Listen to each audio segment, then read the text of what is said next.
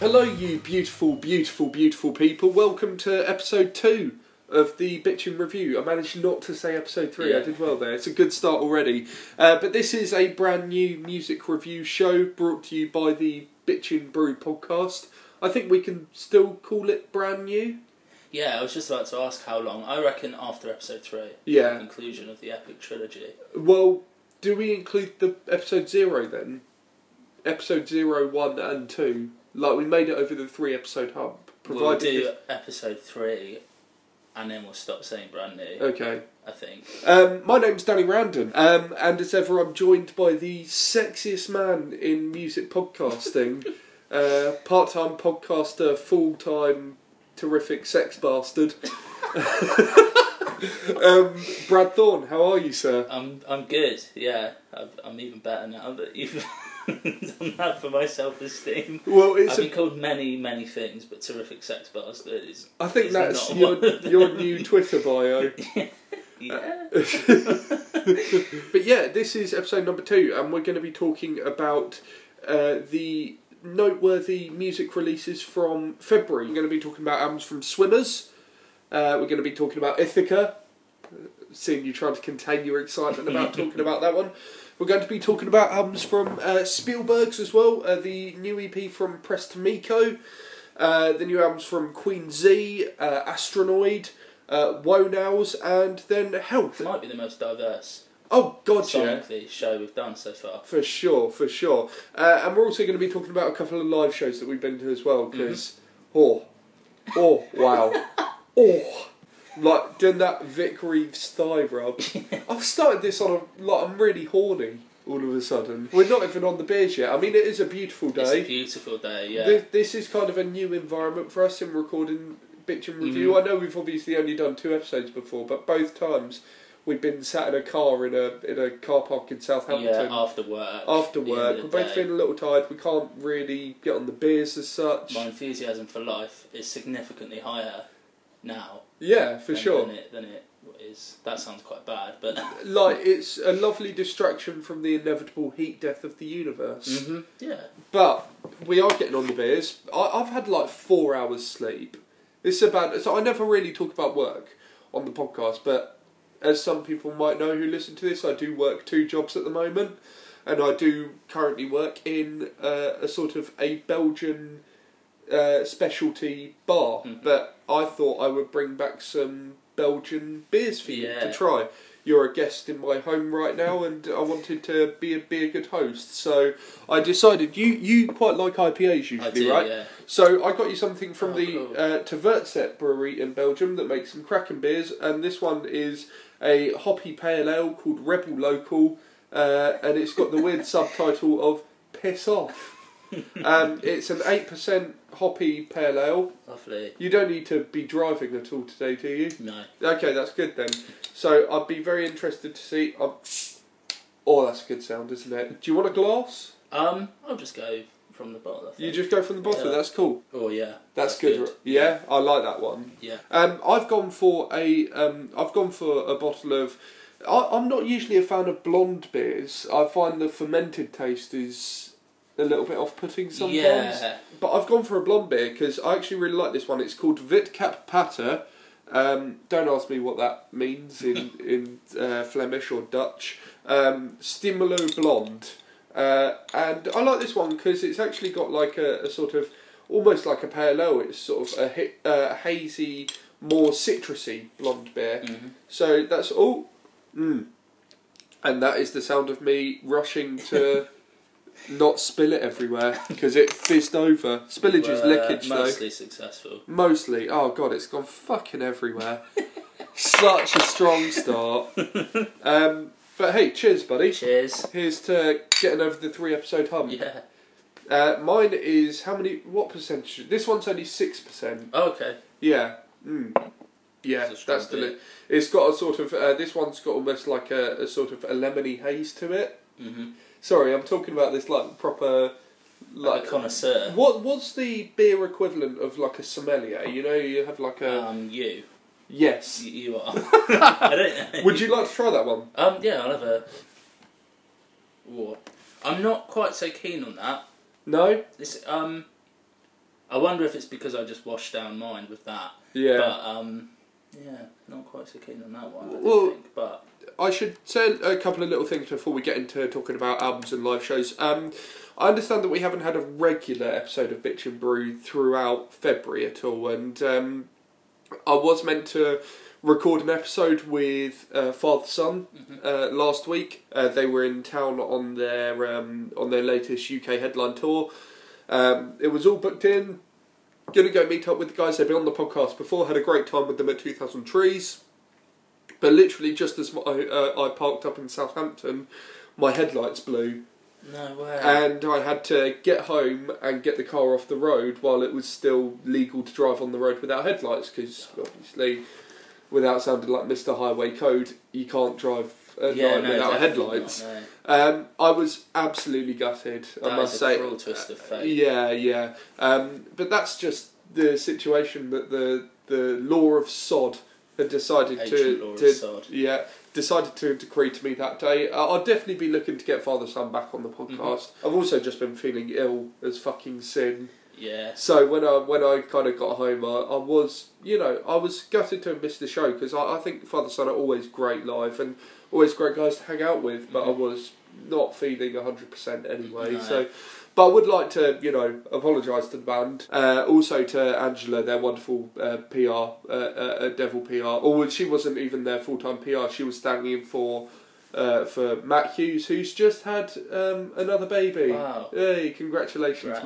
Matt. So yeah, so I just wanted to drop that in. Uh, obviously, we're doing two bitch and review shows sort of back to back, Um, and I'm hoping that you know normal service, whatever normal service is for bitch and brew.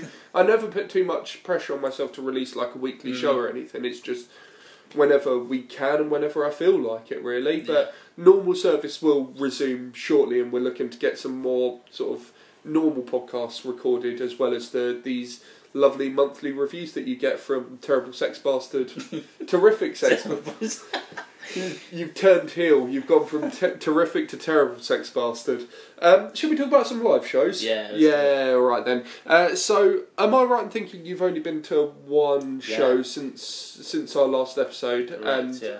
we're going to talk about that one in a minute because i was also at that live Yeah. show and oh oh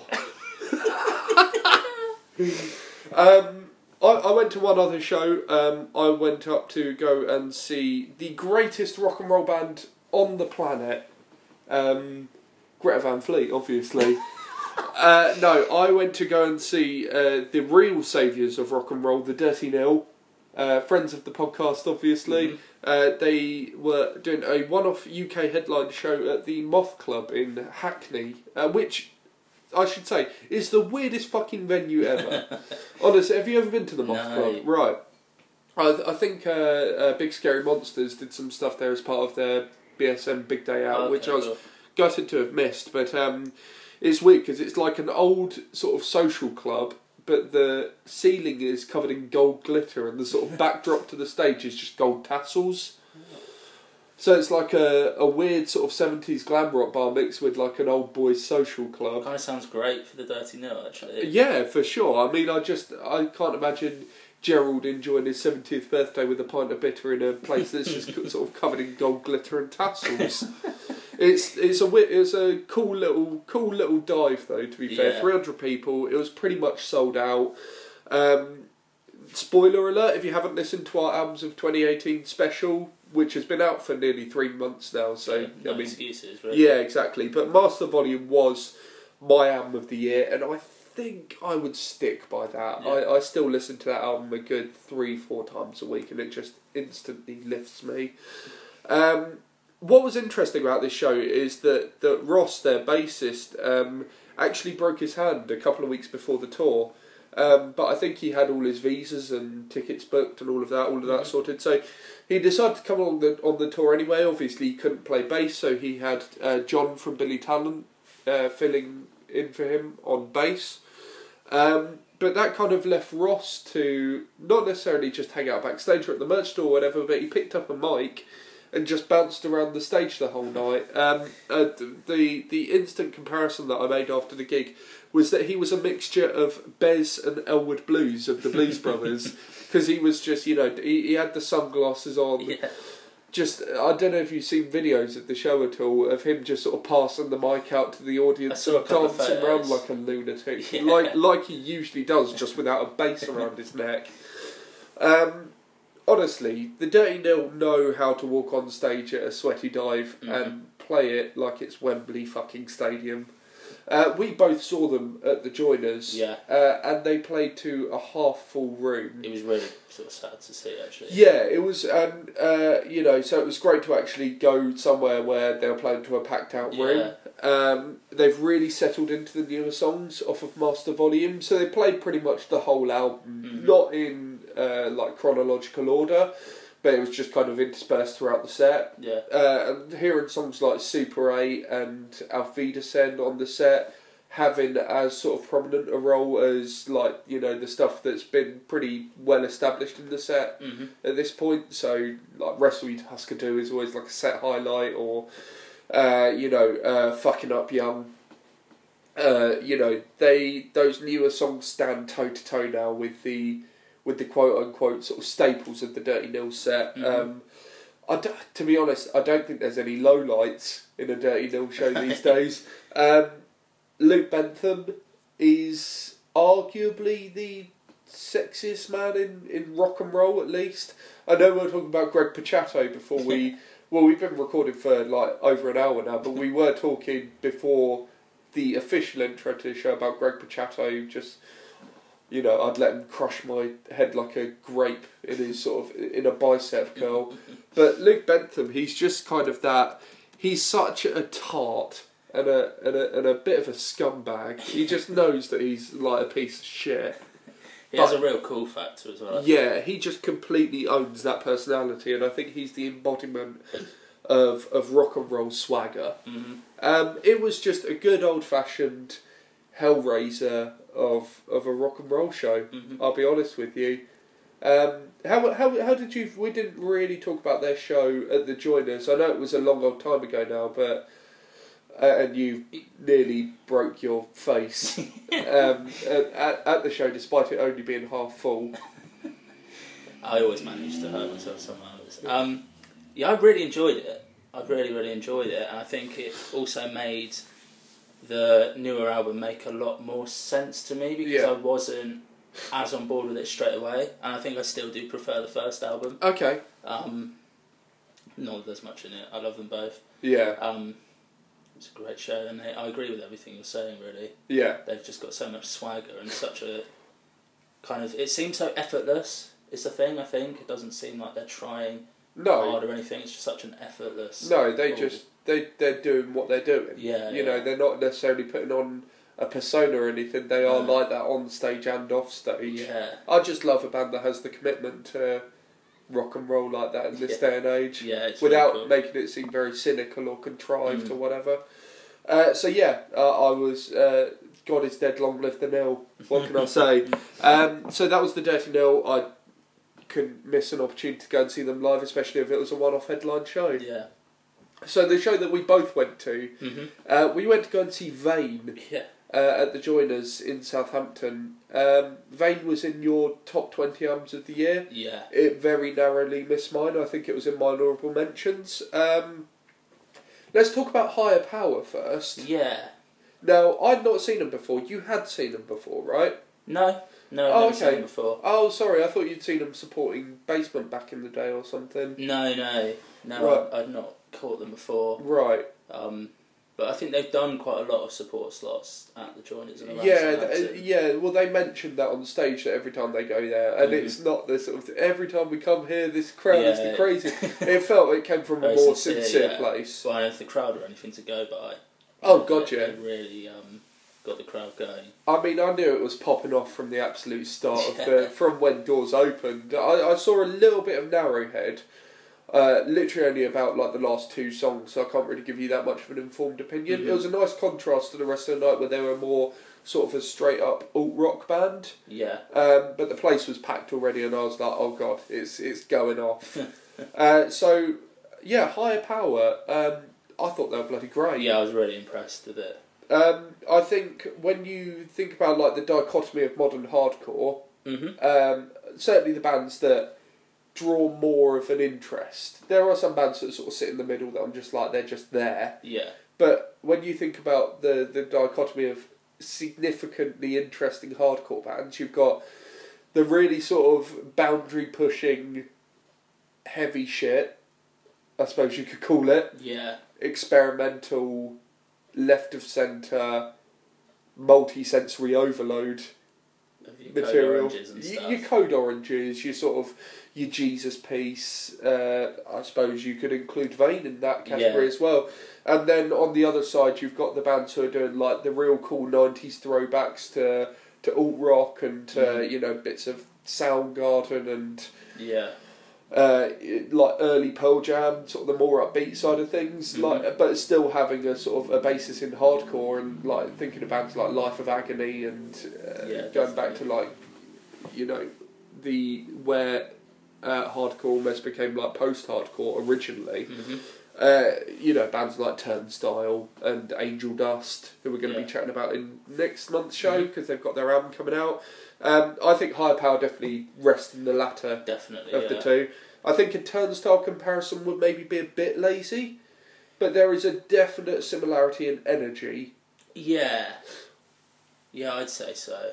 Um, sonically, I think there are definitely differences, but um, yeah, they definitely bring a similar energy. Yeah, But I guess with it being hardcore, energy is absolutely one of the kind of defining factors of for hardcore, sure. right? Yeah, yeah, for sure. And I thought there was tons of bounce, tons of Yeah. like new metal groove, Mhm. which was great. Tons of like proper proper nineties new metal, not like the sort of you know turn of the century Limp Bizkit sort of new metal. Yeah, and Or- that real fun aspect as Yeah. well. They were kind of dancing on the stage. And yeah, stuff. their bassist. I, I Yeah. was completely transfixed by. Yeah, Um, they- they just looked like they were having the best time. absolutely. And uh, yeah. I love love that when you get that out of a hardcore band. yeah, Um, but Vane, I mean, I, I saw videos before of Vane playing live. You Mhm. know, I don't know if you know the YouTube channel Hate Five Six no, that put up loads of sort of live sets from hardcore festivals. Oh. It's really good. You should check it check out. that out. Loads of like Code Orange and Twitching Tongues and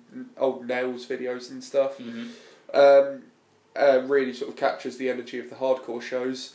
Uh, so I'd seen loads of videos from when they'd filmed them. Uh, obviously, their audio tree session I watched. Yeah, So watching that, I kind of knew that they could pull off those sounds live, and I was like, I've got to fucking see this because yeah, the album actually, on reconsideration, will probably make it into my top twenty now hmm if I had a little bit of a, a sort of a shuffle. yeah. Um, not in that way.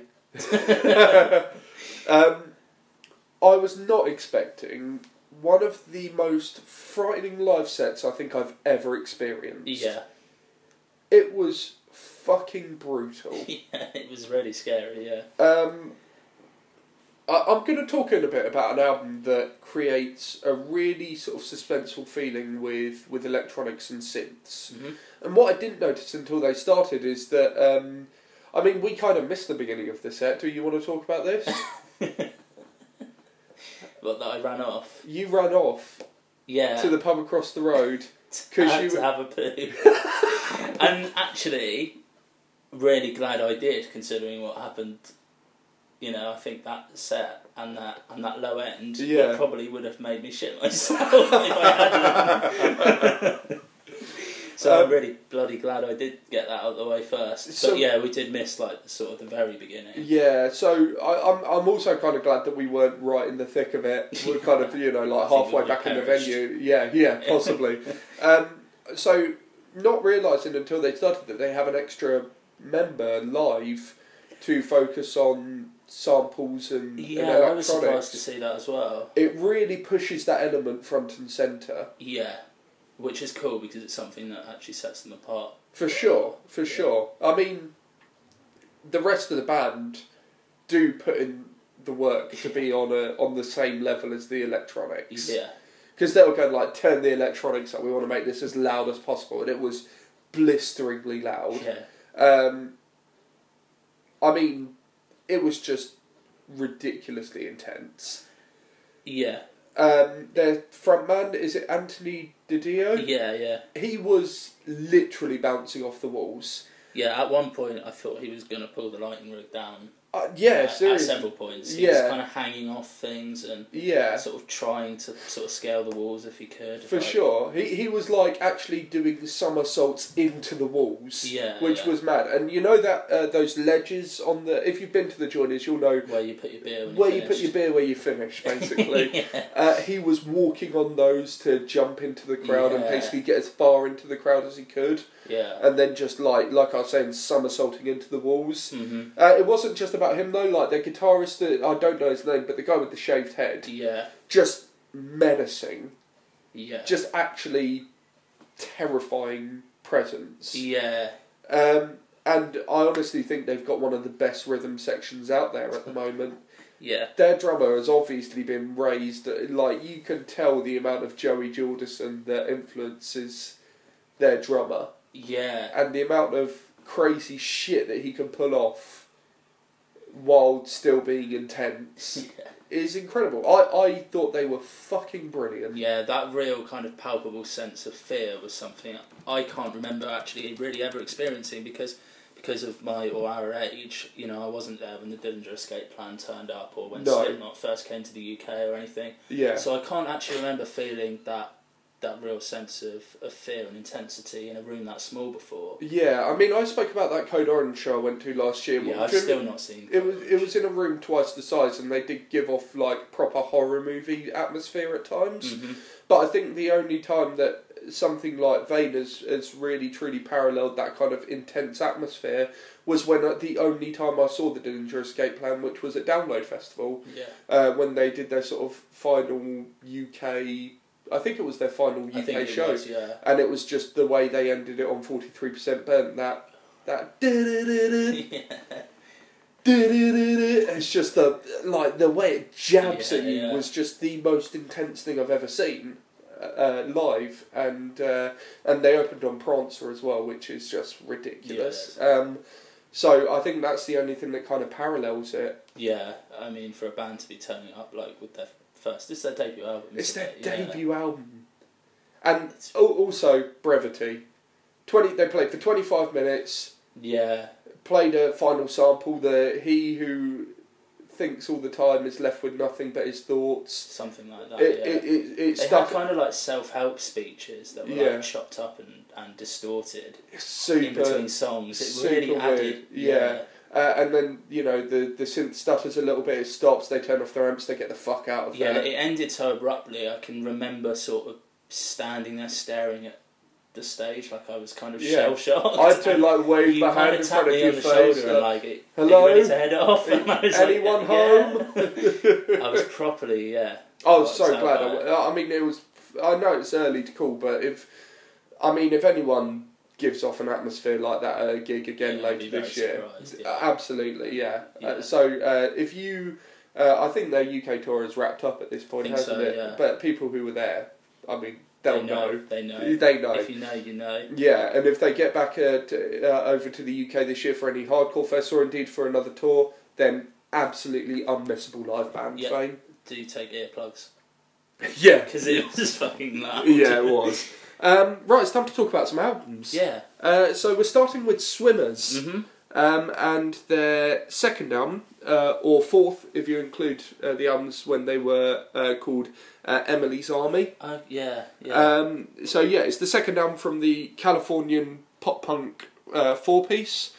Um, not from Berkeley, but from Oakland, Mhm. California. Um, they broke out in 2016 with the album Drive North, um, and I think they also broke out with a little bit of help from the fact that their drummer, uh, Joey Armstrong, is the son of Mr. Punk Rock Jesus himself, uh, Billy Joe Armstrong from Green Day. Mhm. I was um I, I, I, I must admit I was very indifferent towards swimmers uh, before this album. Um, and I don't think I'd actually listened to Drive North in its entirety at all. No, I, I was completely not. I wasn't unaware of them, but Yeah. I had no kind of prior knowledge of them. Really. I was potentially put off by the company that they keep. Because they do go on tour with some awesome bands. They went on tour with the Interrupters and Yeah. Uh, but they, they were also going on tour with All Time Low at the same time and Water Yeah. Parks. Sure. So I think that was what was. I know it's kind of a bit harsh to kind of Well, put you them like in. what you like, don't you? For And if sure. They go on tour with bands that you don't necessarily like, then it's it's gonna Yeah. put you off. And also, I think it's important when you listen to a band like Swimmers who are in a position where there's some, you know, there's some family connections to to legends, and I, I think it's quite hard for a band to break out of a, a certain shadow. Sure, yeah. And I, I've completely listened to this album. I, I've must admit at times I've completely forgotten that there is a, a sort of a genetic tie to Green Day. Yeah. So again, I think much like we were talking about with um, with the Fever three three three record Mhm. about the sort of past and where it's come from, I think Sure. you kind of have to judge it on its own. Definitely. Um, I was very intrigued to hear that they were heavily inspired by British music Oh, really? for for this album. Yeah, they did an interview on the Radio One Rock Show where they said like one of their biggest influences was Damon Albarn Interesting. for this album, and I think you have to commend a band like Swimmers for, you know, if you pardon the pun, trying to swim Ah, um, ah, against the current like they do on this album. sure, yeah. Um, there are definite nods to uh, the Clash and and then that sort of first wave of, of post punk. hmm So bands like Wire and Gang of Four in particular, Public Yeah. Image Limited, not necessarily bands that I've gone massively in on really. When I No, when I'm like post punk, I'm more of the sort of Susie and the Banshees, Bauhaus, The Cure Yeah, kind of thing, as definitely, we've yeah. spoken about before. But yeah. you know, definitely more of the sort of the the British twang to it, if you will. Yeah, maybe the more like indie kind of side. Yeah, yeah, exactly. The sort of precursor to, to indie rock, I suppose. Yeah. Um, I do think this album falls victim to opening on its best track. Interesting. Okay. I, I um I have also got that it's very front loaded. okay. Um, but my favourite track is the second one.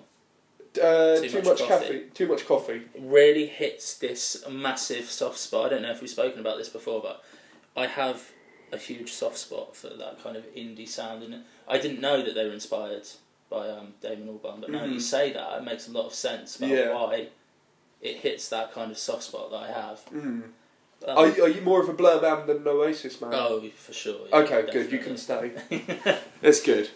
Um, yeah, I mean, I, I think I, I like Too Much Coffee. I think my favourite song is still the title track. So the opening track, Berkeley's on Fire, it has a sort of. Um, when I say metallic guitar tone, I don't necessarily mean like, you know, like shredding thrash metal guitar no, tone, that, but it that has. kind of distorted. Yeah, yeah, Yeah. and it, and it has um, not necessarily an artificial tone, but an almost industrial-esque tone to it, I suppose. Yeah, I sort of noted that it had that when you listen to a lot of kind of indie music or kind of more mid noughties enemy Yeah, bands, they have an almost programmed drum sound to them. like- yeah. And I think it's kind of got that with, with the drum sound in that opening It track. almost reminded me, and I'm not necessarily a fan of them, but it almost reminded me of Franz Ferdinand. that kind of band is Yeah. definitely a, a touch point for this whole album. But I was very, very surprised when this album started because I've never listened to a Swimmer's song before. Yeah. Um, and I had in my head what they were going to sound like. Did you think they were going to sound like water parks Yeah. Yeah, Yeah, for Water sure. Park State Champs. against one the of those. current, you yeah, know, one of bands like those that? bands. And um, I was incredibly surprised Yeah. when I heard what I heard. Uh, there are moments on this record, and I'll be interested to see what you think of this comparison, that remind me of the Culture Abuse record from last year. Yes. Um, they're- I mean, they're both Bay Area bands. Obviously, Culture Abuse from San Francisco, um, and it has that stoned, summery feel. Slacker. Kind Slacker for sure. Of. Yeah. Uh, there's a song called Trash Bag Baby, which has uh, a, I think is pretty good. It has a decent pace to it. Yeah. Uh, Hellboy Yeah. later on the al- I know we said it's quite front loaded, but towards the end of the Yeah, album, that there's is kind of a jammer towards the a, end. yeah. Yeah. yeah, this just goes all out, sort of straight down the middle, punk rock really. Yeah. Um, IKEA date was a song that I think will be very divisive. I really like IKEA date because I think Ah. it sounds almost like it's quite twee. in- yeah. indie drama soundtrack kind of stuff. Like I can imagine it being on like a film like Nick and Nora's Infinite Playlist Yeah. or 500 Days of Summer. I mean, there is literally a, an IKEA date scene in, yeah. in 500 Days of Summer, and uh, there's something slightly romantic about the, the playing house in IKEA. I really Uh, did not like. did you I not? Actually, was listening to this album again on the on the train here, and had to skip that song because I've just listened to it too many times now. I I don't like that song at all. Wow, okay. But maybe I just hate love. it's um, it's been said. Maybe you've just been hurt too many times. um, that, I mean, it's funny you say that because there are some moments on this album which are just toilet. yeah. Um, there's a song called Lose, Lose, Lose. um, it's interesting what you said about mid noughties indie music because Yeah. I think that goes from. You know, it sounding slightly interesting, like Franz Ferdinand. I don't think you can say that Franz Ferdinand were not an interesting band. Yeah, I, I put Block Party as well a little bit. Yeah, yeah, a little bit. I mean, this is nowhere near the quality of No, Block no, Party. no, no. I, it just sounds a bit cynical. It's, I think that song's just bullshit, really. Yeah. Um, it does have some, some nice vocal intonations in Mhm. the in the chorus from is it Cole Becker, their yes. their yeah. lead singer. yeah. Um, but then uh, the the real sort of st- uh, the real sort of stinkers for me on this album. There's a song called April in Houston, Mhm. uh, and uh, the final track as well. Dave got robbed. Yeah. Um, that last track in particular, it sounds like Sugar Ray trying to make like a chip tune record, like Sugar Ray gone eight bit. yeah. That's It's good. fucking dreadful. It's really bad. Yeah. It's really bad. I think one thing that this record, you know, no matter what you think of it, I think, like you said about the company they keep, at least it's interesting and it's dynamic. And uh, I don't think um, there is a real. I think there is a real comparison to to culture abuse in the whole vibe. Yeah. And I think if there's a there's a place for bands like Swimmers, and if someone can get into bands like Culture Abuse and, and some of the bands that Swimmers are being inspired by Well, for sure. through this album because Yeah. it's slightly more palatable Yeah. and, and pop and radio friendly. And from Culture Abuse, you could go to Turnstile. Exactly. Uh, From Turnstile, you could exactly. go to Every Time I yeah, Die. and then to Vane, and for sure. um, It's all connected. yeah, they um, they they don't kind of offend me in the way that No. the company they keep does. I can't say for a second that I'm indifferent towards this record. Uh, I, I, I can't say that it does nothing for me, because it does do something for me. Mm-hmm. I think Berkeley's on Fire is actually one of my favourite songs from this year so far. Yeah, It gets it's a real earworm. It has that cheekiness and, definitely. and yeah. cockiness. Um, and I have to say that we um, obviously get a little while to listen to the albums when we do. the yeah, I've show. had a good couple of weeks to And, listen to um, this one. We've had some sun lately, and Yeah. this record made a lot more sense to me when that sun came out. When I was walking to work, listening to it, Yeah. it does. It starts to make a lot more sense. Mm.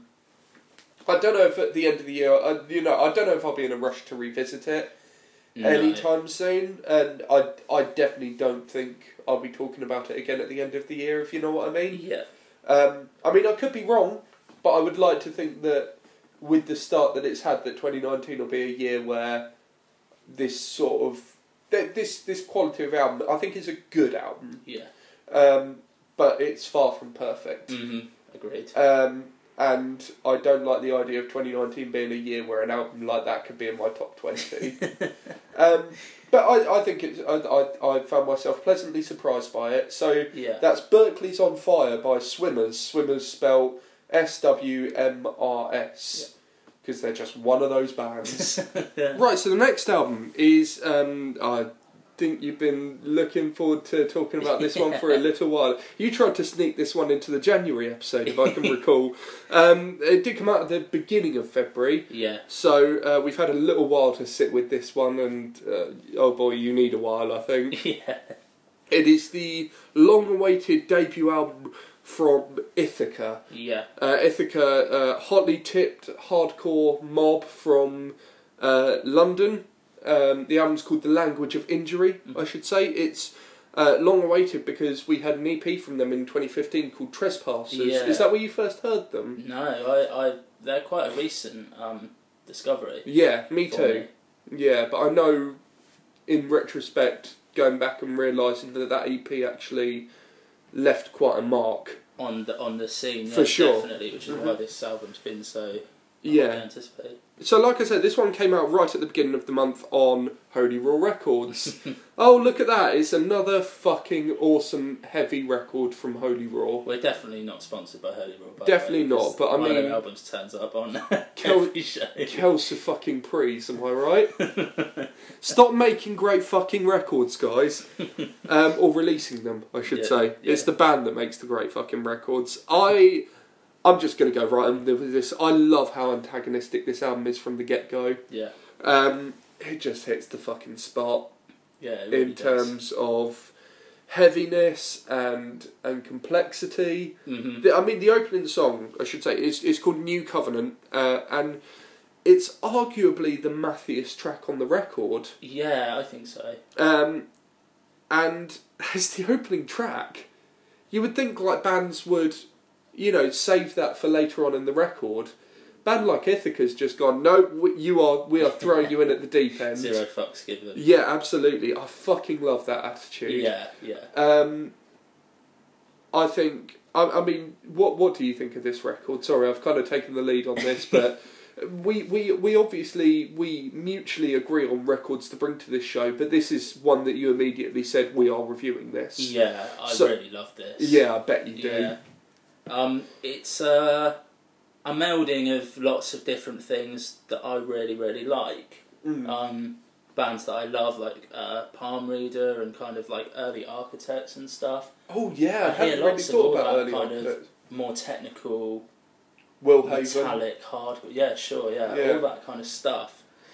Um, and I think it, but it, it still brings something new to the table. I think. Yeah, because I thought I, I I kind of went three tracks into this, and I I kind of thought I knew where this album was going. Sure. I mean, I really need to stop doing that. I, as soon as I like, I got three tracks in, I was like, oh, I know where this is going. And then uh, there's a, a song called "Slow Negative Order" Mm-hmm. that starts bringing in like these ominous choral elements. Choral, choral, choral, Coral. Coral, Yeah, coral is um, like coral reef. underwater, Yeah. yeah, No, choral is in. Ah! yeah. yeah. Yeah. Preferably nicer than that. Um, but uh, and then immediately following that, there's like this beautiful sort of ambient guitar interlude. mm-hmm. Uh, is it called No Translation? yes. yeah. Yeah. Um, so I yeah, as soon as I went, "Oh, I think I know where this is going. I just instantly went, well, that was stupid. Because yeah, it does definitely take some left turns. Yeah. Definitely. Um, what's your favourite song? I think it's probably slow negative order. Oh, really? Yeah, either that or the the lead single, Impulse Crush. Um, yeah. It has those pinched harmonics in it. Mm-hmm. um, they just make you feel uncomfortable. They're they're so unnerving. I kind of compared it to. Have you ever seen the film 127 Hours? yeah. The, the spoiler alert: the bit where he's trying to cut off his arm, and he reaches the nerve that he can't quite cut through, and it's yeah. that. a- And it does literally feel like someone's cut you open and is just Yeah. jabbing at your nerve endings. It is an album that doesn't really let, like you said, you sort of thought you knew where it was going. Yeah, for and then sure. It, and then it takes a completely different direction. It, it's not an album that lets you relax into it. It's Yeah. uh, There's- spiky. For sure, yeah. There's there's one other track I think actually would probably be my favourite as well, which I think is the track that you're about to say. Guilt. Yeah, it's Guilt. Yeah, I think I've heard a few people say that it's their favourite song. Um, I think that's probably true for me. Um, it I like the way that, that that song kind of changes pace and intensity like throughout the song. mm. I think it's it's um, one of the only songs on the album that, that changes that much within one track, Yeah, yeah, um, which is really really interesting and I think really hints at how much pot- because as as fucking brilliant a, an opening statement as this album is, it doesn't sound like the finished article for sure, me. for sure. which I mean, what what bands do on their first album. right? Yeah. But, um, that's a song that I think is a massive, massive showcase for the potential of this band. Well, moving forward. not not to kind of bastardise their words, but our good friends over at the Right Act Mm. podcast, um, they said that this is, you know, that kind of made them feel like I believe they were saying it's like employed to serve on greater than you remember. Yeah, which is a which is a good comparison. which makes I me think, very, ex- uh, which made him very excited for their warmth of a dying sun, like- for sure. Sure. Um, I think I love that kind of off kilter guitar sound, um, and I've got here that like the kind of the final uh, moments of um, Impulse Crush kind of sound like I don't know. I guess like kind of maybe like a photocopier, like bursting into flames, like, and just like malfunctioning and like, but in the best way possible. I love like, that. it those sounds coming out of a kind of a guitar is just it, Yeah. it properly goes rabbit towards the end it's great Well, I think the thing that I love most about this album, and you're saying about it not being the finished article yet, which is amazing, is the production on this album. yeah I think with these sort of records, you know, the the artists we were mentioning earlier, your employed to serves, your Rolo Tomasis, your conjurers, your palm readers. Um, there's uh, an almost cinematic sound to their heaviness. Yeah. Whereas this album, it's not a cheap production. That's not what I'm trying to say at all. But it has a grittiness it's to it. dirtier Yeah, for sure. Yeah. You know, it just has that extra crunch to the guitars. Um, and I'd really like to see what they do with a with a more cinematic production. Again, it's that step from Grey Than You Remember to Warmth of a Dying Mhm. Sun. yeah because i think the um the kind of clean when clean vocals are used very very sparingly Yes, on this yeah. album but but when they are used it it does it kind of does have that kind of same cinematic Yeah. feel it's just there's a brevity to it This has definitely justified their place as one of the most hotly tipped heavy hmm UK acts right now. I think everyone needs to get on board with Ithaca. definitely not just for music as well, but also what they stand for. They've been very vocal about their, their ethos of inclusivity. I believe their lineup includes uh, members of various ethnicities, Mhm. Arab and Indian, I believe. Obviously, Jamila Azouz, their uh, their front uh, their front woman, Mhm. uh, has been so vocal, speaking out about. You've seen this brilliant. Speaking of Riot Act earlier, you saw Stephen Hill's fantastic Yeah. article about women in heavy music at the Yeah. moment. And did you see the follow up on i haven't read her, that yet her but, um, taking down the internet trolls. yeah, I it's can't wait to read uh, that. with um with Serena from Svalbard, yeah. which the band we haven't mentioned is is very similar. Again, t- one of those bands that has that cinematic sound to I think blistering they're a good heaviness. Oh, comparison because of the attitude that they have. as For well. sure, and and while this is more of an introspective album, it's not necessarily political. Mhm. They're kind of using their political opinion in different ways. Sure. You've seen those photos of Jamila performing in, you know, t-shirts which just say in big letters "Stop supporting racist bands." Yeah. It's like, yeah, that's just so fucking brilliant. If Yeah. if you want a further reference point for for once you've gone and listened to this Ithaca album, if you haven't done so yet, definitely go and listen to the episode of the Just an Insight podcast that uh, Jamila from Ithaca was on, uh, hosted by a good friend Tim Birkbeck. Mhm. Shout out Tim. Um, and um, yeah, d- has some brilliant things about how she didn't feel initially welcome within the male-dominated Yeah. hardcore and metal scene within London, and how she kind of took a stand against that. Yeah. Very Really inspiring great story, and I love to Definitely. see a band. I know they've been around since 2015 technically, but a band this early in their career hmm using the platform that they have Sure. and making their voice heard. I think that's fucking brilliant. yeah. Um, Agreed. So that's Ithaca, the language of injury, and that's out now on the best label in the world, Holy Raw Records. Definitely not a sponsor. Mm-hmm. um, next album. So we go from London uh, to Norway, hmm um, and uh, the debut album from a trio from Oslo called Spielbergs. hmm Um, the album is called This Is Not the End. Uh, and I have written here, um, I bloody hope this isn't the end. Mm-hmm. Because as far as debut albums go, this is fucking superb. Yeah. It really is a super confident debut as well. It's something Oh, I- yeah. Yeah. For sure.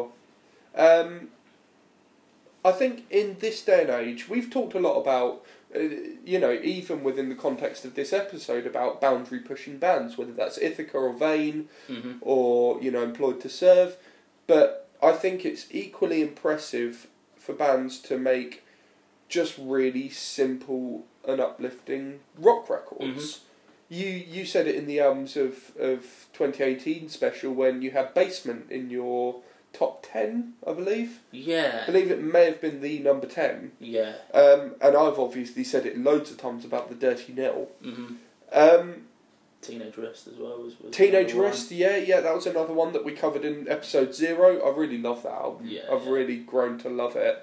Um, I think that kind of hit instantly. To be fair, I don't know why I say I've grown to love it. I've kind of always loved it. Teenage Rest. Yeah. I think it is a little bit of a grower actually. But, um, yeah, oh yeah, it definitely grows on you, but it's it's instantaneous enough. Sure. And this album's very instantaneous as Yeah. well. Um, I love it when they really thrash out a chorus. Yeah. So second track on the album is called Distant Star. Yeah. Um, and I think the best example of when they kind of thrash out, uh, you know, a, a sort of maybe faster paced chorus in, in comparison to the rest of the record Mhm. is Bad Friend. Sure. Yeah. Um, and towards the end of the album, 4am has some. I've, I've been listening to a lot of older Manic Street Preacher stuff lately. Yeah. Um, that's I, really good. w- uh, I listened to Gold Against the Soul for the 1st time Mhm. the other week, and uh, that kind of remind 4am kind of reminds me of that era of Manic Street Preachers yeah. where they kind of go a little more straight up the middle hard rock. I'm not saying this sounds like Generation Terrorists No. at all. Um, it has a little bit of punk to it, but not nearly as much as. Yeah, Manic Street Pictures. I had I hadn't actually thought of that, but now Yeah. that you say that, and also you mentioned Distant Star. I wonder if you'll agree with me, but the kind of the way that it's kind of such a scuzzy sort of love song, I got vibes of the excerpts, kind of pre Hold On to Your Heart. Oh yeah, I Yeah, got that I as think If well. you're someone who was a fan of that, More like Scatterbrain era sure, excerpts. yeah, yeah. for sure. yeah, Um, as much as I love it when they thrash out a chorus, I think my favourite moments on this record are the more mid-paced moments.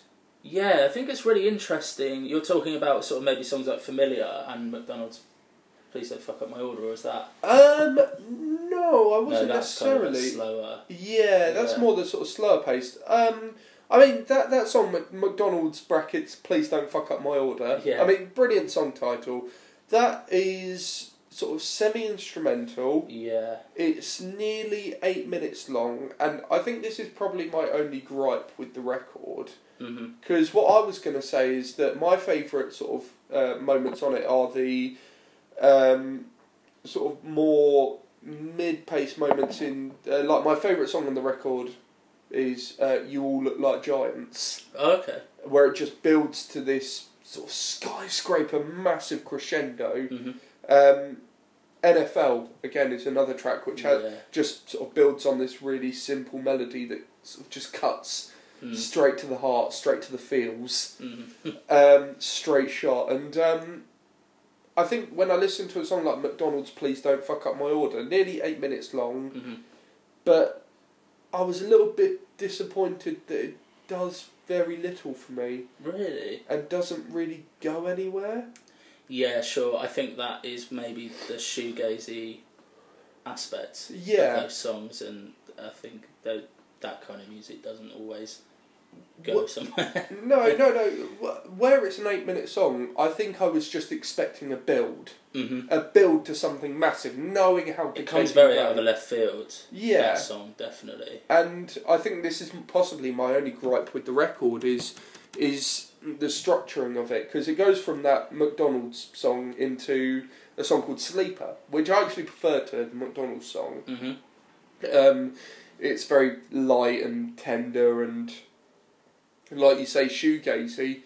Um, but it's just the way that that eight, it's almost like an eight minute prelude hmm because it doesn't really go anywhere. And I'm like, well, if it's an eight minute song, I want you to kind of go a little bit. You know, if the last two minutes is like as big as you all look like giants, Yeah. then that would be the best song on the record. Yeah. But it doesn't, so Okay. it's not. but do you, do you, do you think differently then? I quite enjoy that. I mean, I can I can totally see why you'd say that because it doesn't there's there's no like precedent for that on the album. You know, it's very at odds with what's come before Mm. the tracks that have come before. But um, it kind of made me sort of sit up and be like, wow, okay, that's another side to them that yeah, they could potentially I guess it is another feather to their bow, and Yeah. you know, fair fucks to them for that. yeah. But um, I I do somewhat agree with you that it that it almost sort of doesn't fit. You know, and it and it sits if Sleeper was somewhere else on the album, if it was like the last track or or maybe like the penultimate track or something, if it wasn't those two albums directly one after the other, Yeah. then I may think about completely differently about this Mhm. album. And again, if that McDonald's Please Don't Fuck Up My Order had that sort of build to a big crescendo, yeah. I mean, this is all sort of small gripes about a fucking brilliant debut album. I am very excited to see some of these songs live because the band are going Yeah. to be playing 2000 Trees Festival. Um, they've just wrapped up a UK tour, I believe, which I missed out on. But Yeah. Um, are they not? They are supporting Foxing as well, are they not? I think. I totally forgot that they're supporting Yeah. Foxing, and we're going to go and have, have a lovely time in Brighton together, aren't we? Yeah. That. Yeah. That's going to be a good laugh. That's going to be a lovely time. You know what I was saying about the, the shuffle of my top 20 albums is, is Foxing is in there for sure now. Yeah, it's definitely an album that, that a lot of people I've spoken to is, has really grown. Yeah, It's definitely a grower Yeah. of an album. Yeah. for sure. But um, Spielberg's, I mean, having gone from knowing literally nothing about them, um, I am very, very excited to see what they can bring in the future. This is a, and I think that's what's brilliant about it being a debut album is it's a brilliant statement of potential. Yeah, sure, and just confidence, like having songs like the McDonald's song. Yeah, Such a the confident. McDonald's song. We're saying it like it's the uh, the fast food rockers. I tell you what, that's what that's I like not the the reference I expected to be made. if you um, if you want to hear Spielberg's covering a Pizza Hut, a Pizza Hut, Kentucky Fried Chicken, and a Pizza Hut. McDonald's, McDonald's, please don't fuck up my order. A Pizza Hut. that's the uh, that's the parental advisory version that your mum wouldn't let you buy in MVC. I'm still bitter about that. I wanted to buy the So Solid Crew album in MVC when I was little, but my mum wouldn't let me buy it because it had the parental advisory sticker on it. Definitely sounds like you're over it. You're I- Oh, not holding on to anything. I'm not bitter about it. not bitter about not having a So Solid Crew album. Although I was allowed the uh, single of It's Going Down by Executioners featuring Mike Shinoda. Do you I don't not think I remember that know one? that. Oh, dude, I'll play it to you later. Yeah, Yeah, rap rock gold that one. um, that went massively off piece. yeah, it did. Uh, definitely go and listen to um, the debut album from Spielberg's. This is not the end. Uh, come out through um, good good friends of the podcast actually on the label. By the time it gets dark, it was their first signing, if I can recall. Oh, really? Yeah, yeah, fantastic. So definitely Mm. keep an eye on their output as well. So, while we're on the subject of awesome three pieces, um, friends of the podcast up next. Um, I feel like I should stop saying that because it feels like people will maybe like think that we're not going to be totally unbiased in our Yeah. reviews of this. When I say friends of the podcast, I mean they've been on the podcast, Yeah. and as we spoke about when they were on the podcast, I kind of grew up in the same local scene as these guys. Yeah. So seeing the places they've got to now in the last uh, in the last year or so hmm is definitely incredible. Yeah. Um, it's we're talking about Prestamiko. Um, Brad, d- were you a fan of Prestamiko at all? Um, it took me a while to um, to see what it was about, you know. And so um, in the kind of build up to the second album, Mm. I saw them supporting Arcane Roots, Oh, okay, fantastic. and um, seeing them live, I was like, "Oh, okay, that that's what it's about." yeah, Cool. And then um, obviously the album came out, and I really liked the album, and then I was fully. On did you board, see them at but- Two Thousand Trees last I year? didn't actually. No, They were Did they fantastic. clash with? s- They must have clashed with someone, but Possibly. yeah. Anyway, we're talking about their new uh, six-track EP. Mhm. which is called quite simply Acoustic. um, it is following on from their second album that Mhm. we were mentioning, Here's to the Fatigue, uh, which was released last year. It was just shy of my. It was in the long list for my top 20. Yeah. Um, I have a real love hate relationship with these acoustic treatment releases. Yes. Yeah. This is what I was going to say. you know as the, well. the redux or the the repackaged releases. Mhm. I think there, there's a certain degree of cynicism to them. there is. There's also. Uh, I feel the same way about them that I do when you get a deluxe version of an album that has like the demo versions or the Yeah. li- live from what whatever versions. It's it feels a bit I feel like for it to work, you need to go above and beyond to do something a little left of centre with the songs and almost completely rebuild them from the ground up. Sure. Um, so I think a really good example is uh, Lonely the Brave when they've done all their reduxes. Yeah.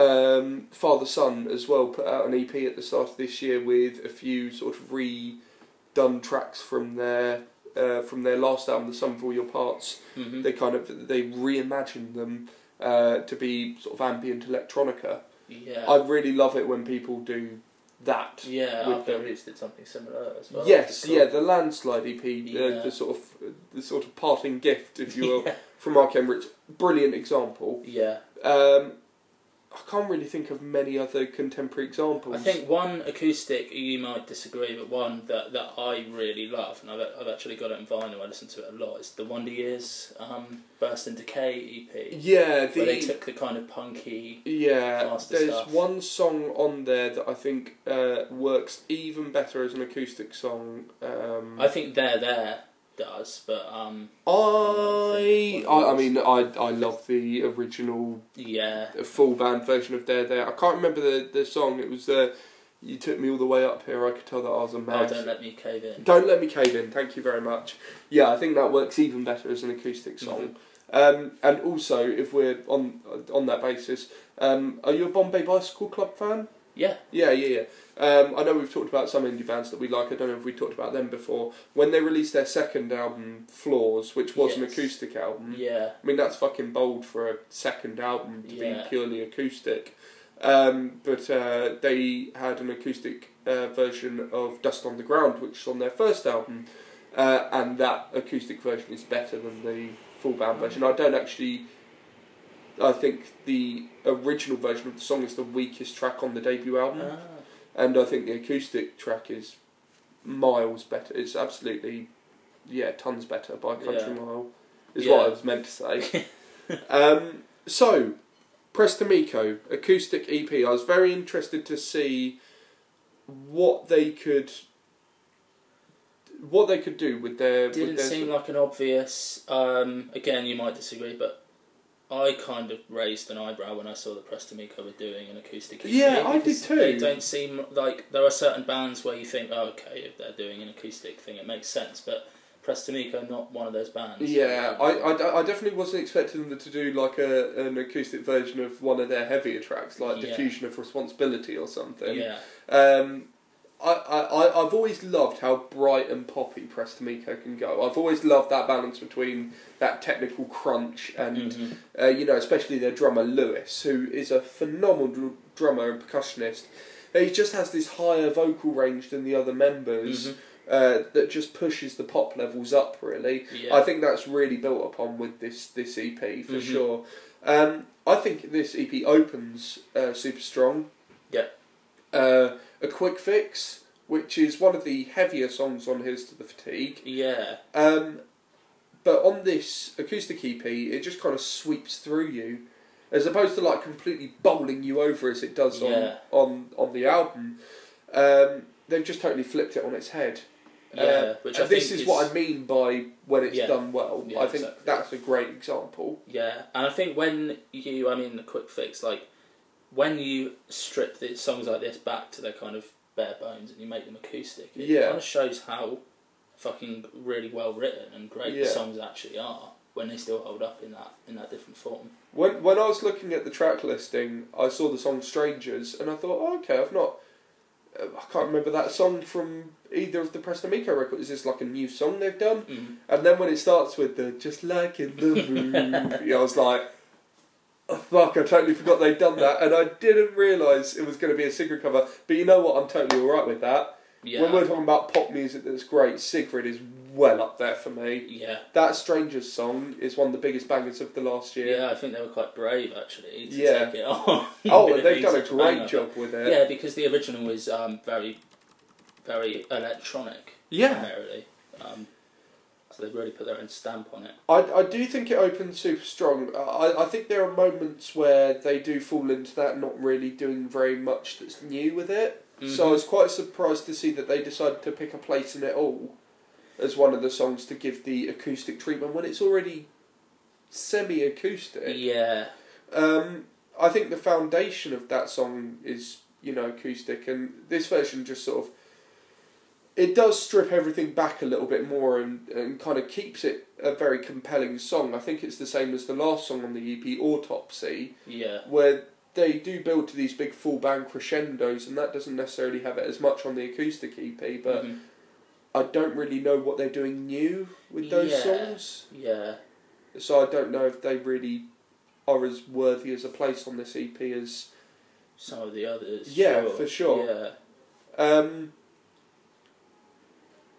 I think, uh, similarly, I mean, the other two songs on there, we kind of done a track by track of this. Uh, That's so Fami- short. familiar ground and yeah, exactly. That's the good thing of doing an EP. Familiar ground and if all your parts don't make whole, huge singles. But these acoustic versions, they don't do anything different for the song at all. No, I, yeah, I, I think I would agree with that. Although, that said, I do like the way they substitute the double kick drums for like, uh, like double time palm muted like guitar strums. Yeah, That's pretty cool. yeah, I do it shows like that. like, a commitment to the idea Yeah. of actually doing these songs acoustically. yeah, at least they kind of keep the energy of the original versions of the tracks. Yeah, I think the energy is something I, I wanted to point out for an acoustic EP. It still has a real energy, you Mm. know, and a, and a kind of sing along kind of quality. Yeah. I would very much like to see them doing an acoustic set live. Actually, I know they Appa- are apparently, touring it. it's been superb. Oh, um, great. Andy from Palm Reader, I think, went to go and see them in Nottingham the other day Mhm. and said it was really, really good. Oh, great, uh, they yeah. played in Brighton, or they played in Brighton. yeah, Probably they- played in Brighton by the time this has gone out. yeah. But um, yeah, definitely need to go and see him do an acoustic set sometime. Mhm, yeah. Um, I, I, this is the sort of release, like I said earlier, which would have left me super fucking skeptical. Um, but uh, you know, and I can I can sit here and, and sort of confidently say that I wish they had done a little more to, to reinvent some of the songs yeah. on this E EP. But at least they haven't just sort of slowed everything down and made it really wet and Sure. and sort of tepid. I, I definitely think it's an interesting time for them to release something like this. Yeah. I mean, after their second album, it you kind of listen to this and you think, oh wow, okay, they can they can do that pretty Yeah. fucking well as well. yeah, yeah, Uh, exactly. Um, which is pretty cool. Yeah, for sure. So that's uh, Prestamico and their acoustic EP, which is titled Acoustic. um, uh, yeah, just brilliant musicians, Mhm. and they were a right laugh on the podcast as well. Yeah. And it's awesome to see the, the brilliant things they're doing when I used to go and watch them at Horsham Youth Centre. Um, right, next up, we're going back to the albums now, going back to a full length, and the debut full length from Queen Z. hmm Uh, it's their self-titled, um, a Liverpudlian queer punk quintet Yeah, is what I had written down. I guess you know yeah, I think that's pretty accurate. yeah. They, I'd say so. formerly known as Queen Z and the Sastones. hmm Um, I first heard and, and sort of saw this band opening for Marmosets uh, in Southampton last year. Were you at that show? No, it was the same night Architects played Alexandra Palace, I believe. Ah, So it was that was yes. otherwise. Yeah. Um, I, I remember going in with sort of no expectations of what Quincy would be like at Mm-hmm. all. Um, and I was just fucking blown away with how in your face they were. Yeah. Um, but at the same time, there was a certain level of bombast to it, Yeah. of flamboyance, of sort of glam rock to it. Sure. Um, so I picked up a tape. I picked up a tape of like a, a sort of single that they'd made of Victim Age and Idle Crown, Mhm. both both of which songs are on this record, and certainly piqued my interest for a full length album. hmm Um, I'm going to let you start on this one, Brad. What do Okay. you think of uh, Queen Z? Uh, my this is my first kind of exposure to Cool. Um, and um, yeah, I got really kind of swept up in it straight away. It's super anarchic Yeah. and anthemic, and um, just doesn't when it begins just doesn't really hang around. It just gets going straight away. Yeah. It's super kind of in your face. Yeah, like you said, in your face. Yeah. is, is something I would definitely use to describe this album. Kind of really spiky and witty Yeah, that's Yeah. something I'd written down but particularly. at the same time really sincere. It's, yeah. There's Mm-hmm. something very British about this record. Mhm. It's very tongue in cheek. uh, and and there's real sort of razor sharp wit to it. Yeah. Um, I mean, there are so many moments lyrically that you could pull from. I think it uses humour so Definitely, brilliantly. definitely. Um, the last song on the album, "I Hate Your New Boyfriend," the opening lines to it are: "He's got new shoes on that you bought him, and he wears them with a stupid grin. He says, "Hey, don't you think he looks like Kurt Cobain?" I say, "More like Courtney Love after she went insane." Mm, it's fucking it's brilliant. yeah. yeah. Uh, yeah, th- I mean, there are many lyrical moments I could, you know, no one likes a happy meal after it's gone stale you, on, on Loner, the opening track. One thing I think it, we haven't actually mentioned yet is just how fucking catchy it is as well. Yeah, Like these songs have been stuck in my head for the last couple of weeks now. for sure. Just yeah, Um, it reminds me a lot of that wave of punk bands from the sort of mid to late 90s into the early noughties that have a certain glam rock appeal. mm-hmm. So I'm talking about bands like Rocket from the Crypt, sure. uh, the distillers, and I suppose as a sort of byproduct of that spinneret as well. Mhm. Uh, Hole. Yeah. Um, I suppose you know for a more contemporary comparison, I'd, i like thematically, um, Latter Day Against Me. Yeah, I think there are bits on this record which did, and I'm not just saying that because there's sort of a mutual theme of uh, gender dysphoria on this record, I believe. And again, I apologise if I'm getting this wrong, but I believe Z, Z their, uh, their sort of front person, who is just this amazing extraterrestrial sort of life form, if Yeah. you will. So sort of uh, so stark and just completely in your face. yeah. I found myself completely encapsulated by their performance when I saw them. I haven't seen them live since, unfortunately, but um, you know, I know that there are common themes between Against Me and Queensy in terms of gender dysphoria, Mm-hmm. um, and I know that's a common theme on this record. Uh, but the band that this reminds me most of, and I'm, I, I'm wondering if your jaw's going to hit the floor with this. Scissor Sisters. Okay, okay. No, no. I, I- I can see. Sorry, excuse me. Um, if you if you look at the there, there's a brilliant interview in the NME uh, with Z where they were talking about how they wanted to kind of straddle both the punk scene and the drag scene in Liverpool because the punk scene was hyper masculine and the drag scene because of their experiences with gender dysphoria they just didn't feel like it really fit for them so they wanted to kind of go somewhere in the middle Mhm. Uh, and I think if you kind of I think that's what Scissor Sisters tried to do with like glam rock like Sure. seventies New York rock yeah. and the and the sort of super poppy drag scene. Mm-hmm. If you take out that seventies New York scene and replaced it with punk rock, Sure. I think you'd have a band like Queen Z. Yeah, yeah, definitely. Yeah. Um, the, these songs, like you say, have been stuck in my head. The, uh, there's a song called Lucifer. I was just about to come to this. I think The one amount the of- thing that I really love about this song is how there's not a lot of bands around at the moment that that poke people and prod people and, Yeah. and wind people up in their music, No, and that is absolutely what. what oh, they're being doing. total shithouses on this record at times. Yeah, for But sure. I love it. Yeah. Uh, Um, I think another thing I, I was going to say is it's been mentioned uh, quite a few times now on this podcast is that I, I really don't like the overuse of the words important when Yeah. we're talking about bands.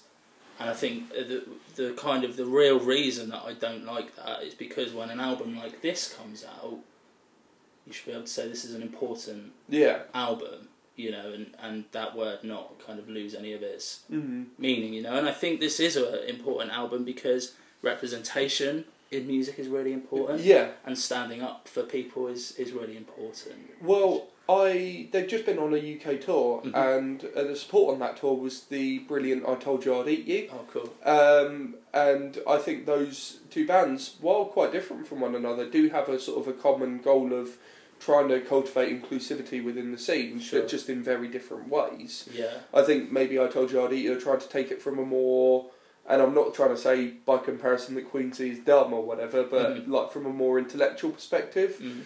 Whereas you know, I would love, I'd love the idea of Queen Z just getting on a huge platform and just being antagonistic. hmm And with songs like this, Yeah, they should be given a huge platform. um, yeah, absolutely. And like I say, being antagonistic while sort of encouraging that inclusivity and just Sure. being almost these otherworldly creatures. I think you'll get that when you see them live. You look at their promotional shots and they just look like aliens. Mm. Um, I really can't wait to see this live. Actually. Yeah, yeah, I'm really excited. Are they playing 2000 Trees? I mean, they should No. be. Yeah, if- yeah, if they're not they should be. Book it! so that's the uh, self titled debut album from Queen Z. So it's another self titled record coming up next, Mhm. but uh, it's not a debut album. Oh no, no, it isn't. Uh, it is actually the self titled uh, sophomore album Mhm. uh, from a band from Boston Yeah. called Astronoid. hmm Um, can I just say before we start, I am baffled that this is a four piece. Yeah, Um, I, I'd imagine there's maybe a bit of studio trickery. I can't imagine that they track this all live. no, I wouldn't. I wouldn't have thought so. No, I'd be baffled if they had. um, Brad is, y- you know, as we were talking about earlier, we kind of mutually. That was a beer burp, by the way, guys. If that, I don't know if the mic picked that up, but I, I've definitely broken the seal. I've finished my beer. Um, I'm trying to drink less at the moment. Have I told you this? Yes. Yeah, yeah. I just, I mean, you've just ruined it for me, but. No, it's fine. You know, this is this is fun. I'm having fun. Are you having fun? Yes. Lovely, cool. Um, this is one of the albums that you kind of brought to brought to the table, if Yeah. you will. Um, so, is this your first experience with Astronoid? Yeah. Okay. Yeah. How how did it kind of come to your attention? Um, I just kind of heard about the release. Okay. And um, had a little listen and thought, yeah, that's something we should probably cover. It sounded kind of interesting. right. Okay. Um, somewhat comparable to things we've covered. Yeah. Sure, I think. yeah. Um, what do you think of this? Because I kind of brought it to you. So you kind of Yeah. Um This is tricky one for me. This this is um I think musically and sort of technically I think it's brilliant. mm-hmm. And I started listening to it and I went, "Oh yeah. This this is coming at like the right time for me to love this." yeah. um, really reminds me of the more. So um, when I looked up them up on Spotify, I should say beforehand, I was very intrigued to see that um, the first sort of uh, suggested artist and the fans also like is Merle, Mm-hmm. um, whose album we both had in our top twenties Yeah, last year. Um, yeah. And I think it delivers a similar level of intensity. Yeah. Um, but it kind of reminds me because I, I know they kind of came from more of a black gazy I background. believe so. Yeah. Yeah, I've not. Have you gone back and listened to anything previous? Uh, I listened to the debut. Okay. Yeah, only a couple of times. Right. Didn't really immerse myself Sure. in it in the same way. Yeah, Um, it sounded quite similar. I don't think this is the sort of music that you have to immerse yourself in. It kind No, of that's immerses true, you kind of, whether you yeah. like it or not. Um, it reminds me more of the the sort of really euphoric moments on "Time Will Die and Love Will Bury It" by Rolo Tomasi. Yeah. Yeah, the song Aftermath or, or the ending of, of A Flood of Light, which, as we discussed, is my favourite song on that Rolo record. Um, there's an obvious heaviness to it. Yeah. I mean, their drummer, whose uh, name I, I don't know, he's a real thunder bastard Mm-hmm. on those um, on those double kick pedals yeah. uh, throughout this record. But at the same time, there's these these melodies and and vocals which are like all clean vocals. I understand they used to do a bit of you know like icy black gazy sort of shrieking, Yeah. but they're all clean vocals now Yeah. uh, that just sort of take this stratospheric. Yeah. You know the term space rock Yeah. that like it's kind of been referred to by bands like Secret Machines over time. I suppose we we're talking about Black Futures on the last episode. You might want to call them sort of space rock. Yeah. This is the sort of music that I would call space rock, Space metal, maybe. space metal. Yeah, yeah. Because Um, it is very metal, I think. Is oh yeah, yeah, God, yeah, yeah. While it has those amazing, bright, euphoric melodies, mm-hmm. there is something kind of keeping it grounded and keeping it heavy. yeah, yeah, Um, that There is one problem I have with this record though, hmm and it's something of a big problem I have with it. Okay. It's got a bit of a one track mind. That's exactly what I've got noted down. Really? As well. It is. It is very um, one note. Yeah. It, it doesn't go to many places. No. Doesn't really go anywhere. No, That's the no, first exactly. song, And, really. uh, that's why I've kind of struggled to pick out individual tracks that I love. Hmm. So the thing I love about that Merle record, um, it's intense, kind of all the way through, like this Astronoid record is. But what makes it kind of brilliant is how versatile Mm-hmm. it is. Um, my favourite song on the Merle album is the song Lambda Mm-hmm. which is, you know, compared to the rest of the album, this beautiful sort of post rock kind of sounds a bit like Caspian and Yeah. explosions in the sky level stuff. Whereas I remember you saying your favourite track was the track that immediately follows it, which is called Ligament, which is Yeah. this obscenely heavy much more black and savage, death really, metal, yeah. basically. It's, Yeah. yeah, it's savage, like you say.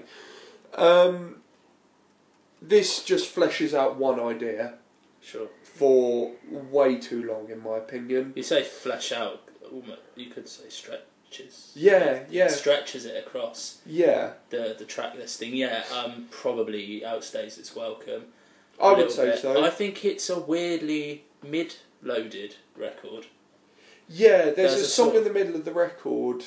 Um, I the name bloody escapes me, but it's got sun in the name. Uh, I wish I was there while the sun set. I Yes, think that is probably the best song on the album. I would it's agree. just the best example of the one thing that they're doing. I yeah, think is is what it comes down to. Um, I also think Fault is pretty good. Um, I kind of like the, the vocals on that, and Breathe kind of has this like kill switch engage kind of riff that it comes in. with. and I've Um, been on a big kill switch kick lately, so yeah, yeah, I mean they're, they're great, but um, it's just kind of like the, the, the more notable, more memorable tracks seem to come in a, in a kind of trio in the middle. yeah. Although, in defence of the sort of opening of the record, I think I, I dream in lines is Mm.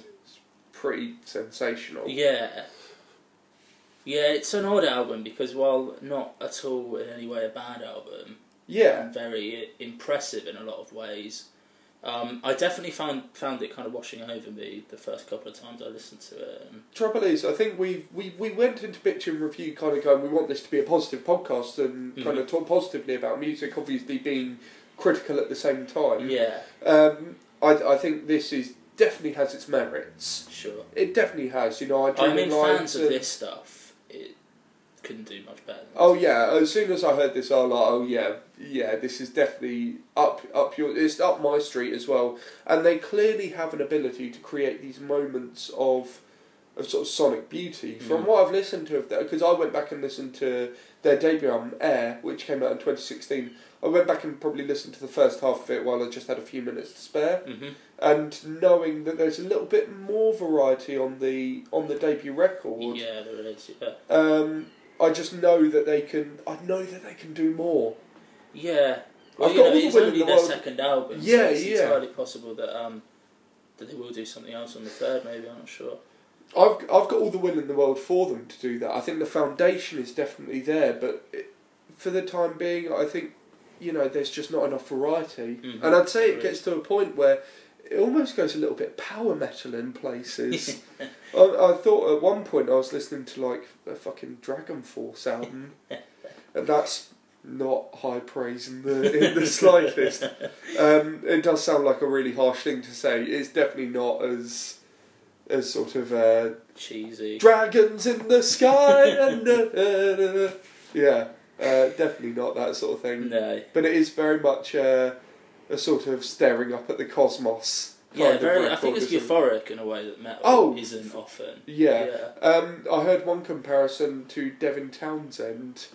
Uh, I don't know if you've really gone in on I'm not. much actu- Devin. no, Devin I haven't Townsend. massively. No, Right. Okay. He's yeah. got quite the back catalogue. to Yeah, go into exactly. I think different it's- projects it- and stuff. Yeah, yeah, you kind of have to. I, I wouldn't be able to be the best person to. recommend- no, I've but only gone I'd be into surprised if he hadn't Drips touched and drabs. on this I would love you once. to listen to Ziltoid the Omniscient, which is his weird sort of uh, his experimental metal opera about an alien that demands the world's finest cup of coffee and then launches an attack on the Earth. Definitely putting that on the list. Oh, for sure. Yeah, we'll we'll, we'll do retrospective episodes at some point. Yeah, and we'll that'd do be Ziltoid cool. the Omniscient. um, but anyway, Astronoid. Mm. Uh, yeah, uh, the the foundation is definitely there for them to do something Yeah, I- brilliant. I think recommended if you're a fan of this kind of thing. Yeah, for sure. Yeah. And that kind of thing being big, stratospheric, euphoric space metal. Yeah. yeah. Uh, I, I certainly can't say there's a lot of stuff that's like it, No, I would say that too. but at the same time, it's taking an original idea and doing a little too much hmm with it. Yeah. Is that fair? yeah. Mm-hmm. uh, so yeah, Astronoid and Astronoid, uh, the self-titled album from them. Go and check it out. Um, Wonows, something very very different Yeah. here. Uh, while I said I was I was baffled that you know an album like the Astronoid one came from a four-piece. It's very believable that uh, Young and Cool by Wonows, their second album uh, from the Bristolian uh, trio, definitely comes from a three-piece. hmm Um, this came out on Specialist Subject Records, and Wonows. I've got an interesting sort of history with Wonows in the way that I've seen them live quite a few times. In fact, the first time I saw them was just up the road in, in Southsea at the, Oh, cool. at the One Eyed Dog um, in 2014 Wow. uh, playing a festival, they've always kind of just been there for Mhm. me. Been there on the festival bills, been there on the support slots, but I've never really gone fully in on their records. Mhm. So, with them releasing an album this month, I thought it'd be quite cool to to delve into that opportunity a little bit, and it's also part of that scene of you know where it seems like DIY punk had a really good resurgence a few years ago. Mhm. Bands like Happy Accidents and Munster Sure. Girls and Fresh Yeah. great cynics. Mhm. Some of these bands, thankfully, have, you know, have stuck around. Some have kind of faded away. Um, Shit Present as well. I don't know if you remember the Shit Present EP from a couple of years Yeah, I ago. do, yeah. Mm. that was cracking. Martha, another great example as well. Um, so it's very much part of that scene. Um, what do, what do you think of this this record? Um, Because it's the album. It, it came out sort of later in the month. yeah. Um, and while it is, God, less than half an hour long, it's a very short record. Yeah. It's, weirdly enough, the album I've listened to the least out of all the albums we're Mhm. reviewing Yeah, today. me too. Yeah. Um, and it, like you say, very a brief album. Yeah. Um, but kind of the the polar opposite of what we were just saying about Astronoid, in that it kind of it covers quite a bit of different ground. I think in terms of the songs, that you'll go from a, a real like fast anthemic Yeah. song to a s- much slower Mm. song. Um, kind of changes pace very quickly, but Yeah. has a, like a fluidity to it. That Yeah, I really it- enjoyed. It takes a lis- similar thing to. I'm not saying it's similar at all to the Queensy or the Swimmers record in any way, but it has a British twang to it. hmm for sure. Um, I think it talks about so many of the oh so relatable things in life hmm um, social anxiety, mental health, not really fitting in. Um, these all sound like really sort of not depressing topics, but obviously very intimate and personal topics. But at the same time, it's so bright and Yeah. and summary. hmm I wish this record had come out in April or May, as Yeah. opposed to in February, because I'm wondering if this album's going to stick with me all the way through till then. I'd like to think it will, because I think this album's great, Yeah. but I think this will really come into its own in the summer. Yeah, I think you're right. I think you're right, and um, when they start playing festivals, I don't know what where they are playing this year. They're, But I they're would certainly defi- playing a lot of I would festivals. definitely like to see them. I believe they're playing a Washed Out Festival in Brighton. Oh, cool. But uh, you know, you'll always see him about on the on the DIY circuit doing these great support slots, and uh, yeah, I mean, I don't know if there's a lot to be said of this record. Um, surprisingly, kind of. Um, I, s- I don't mean to say surprisingly, uh, but um, a lot of kind of noodly guitar work and a lot yeah, of great musicianship. Oh yeah, on- for on sure. Display. Uh, it's sort of similar to what we were saying about the Beths record on the episode zero, Yeah. where we were saying about this sort of music. I think a lot of people might sort of disregard as being oversimplistic. Definitely. When Yeah. there is some genuine, like class musicianship there. yeah. Yeah. And great riffs. Yeah. Oh, I love a riff. um, there, there's a song. Uh, my favorite song on the record is "No One Else." Yeah. Um, and there's, there's. I don't mean to keep reeling off lyrics, uh, but what it was saying about, um, you know, the sort of social issues mm-hmm. that a lot of people face in this scene. Uh, there's a there's a sort of paragraph. There's a verse paragraph. What am I on about? Um, Mm-hmm. I've got it written down as well. I uh, think, but- and all the boys in the band are just boring Yeah. me now. All singing that shit they don't understand. Oh come on, let's change the world. Just as soon as we're done here, hit on girls. Mhm. Um, it's said very sort of. It, it's said with a very dry tone. Yeah. Um, reminds me a lot, and I don't mean to make, keep making comparisons to records we previously talked about before, but at the end of the day, it's not necessarily the most original record I've ever heard. hmm But it does kind of remind me of that song "The Opener" by Camp Cope.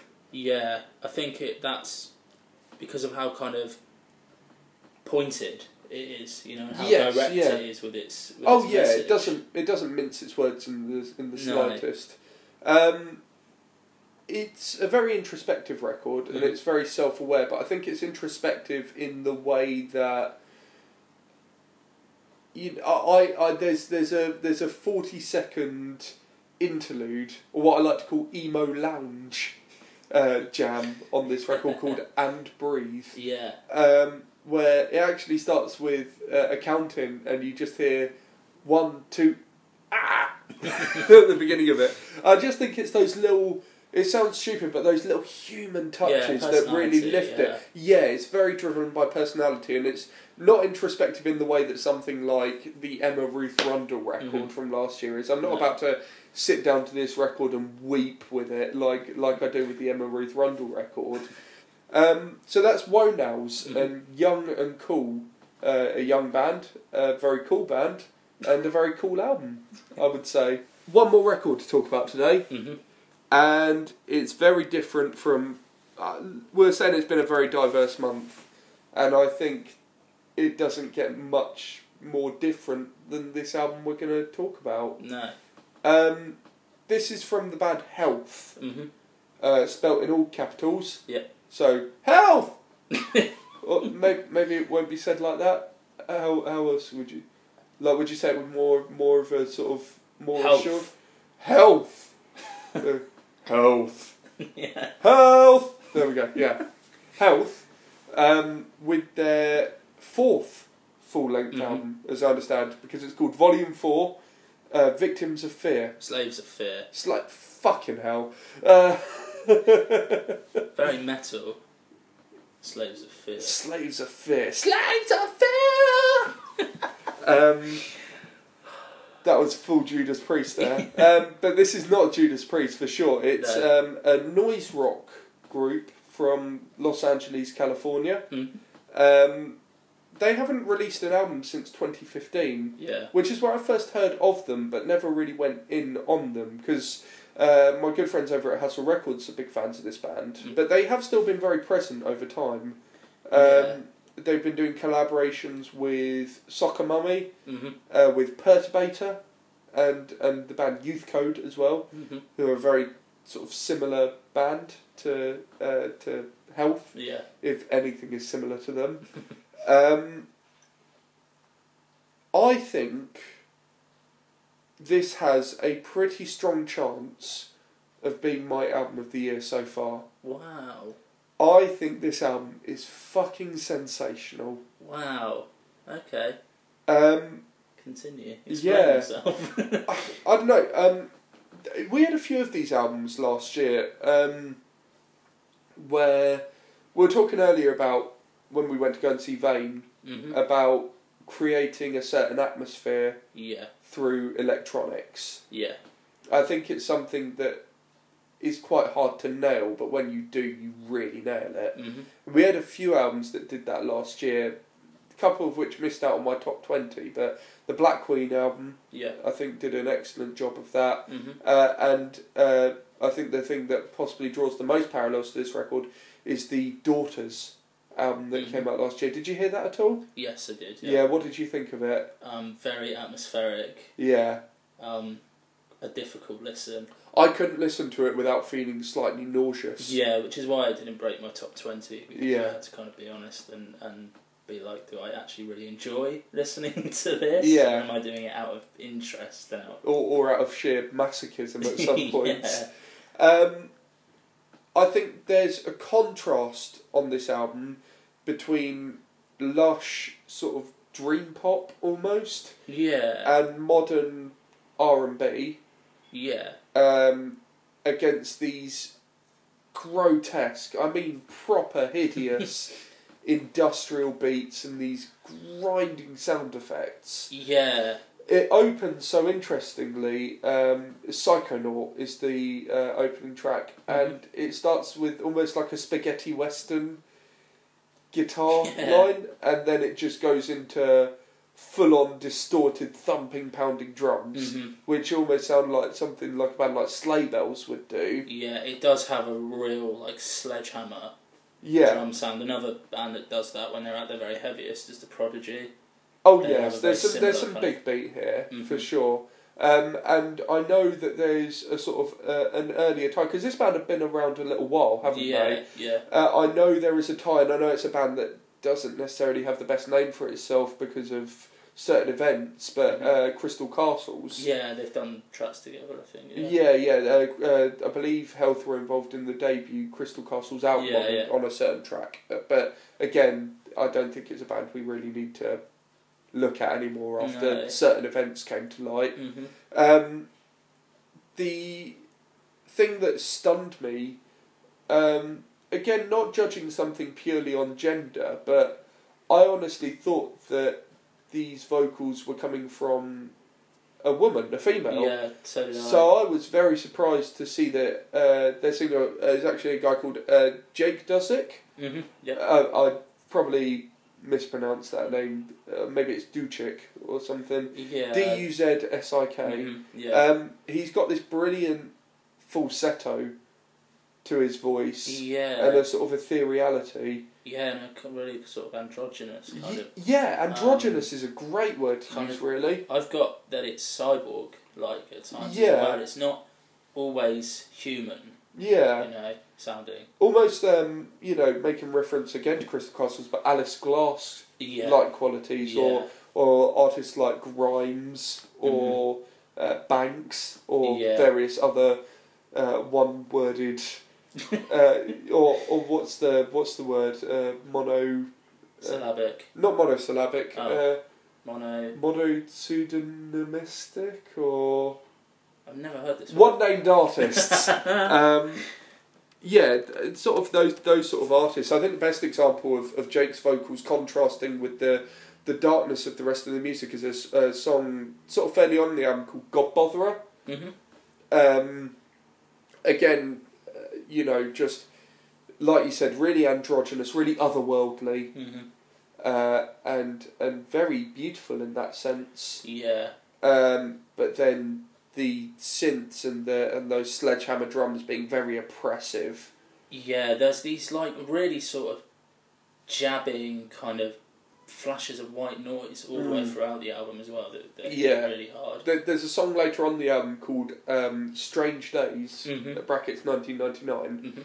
uh, where it's basically the drums are just like a machine gun going off. Yeah, Always kind of took took me to like some of the heaviest stuff I've ever heard. yeah, Like last time I heard like a machine gun going off on a record that a Now Nathrak record Yeah. that came out last year. yeah. and it was of a similar heaviness to that. Obviously, very different. We're not Sure. talking about a grindcore album here.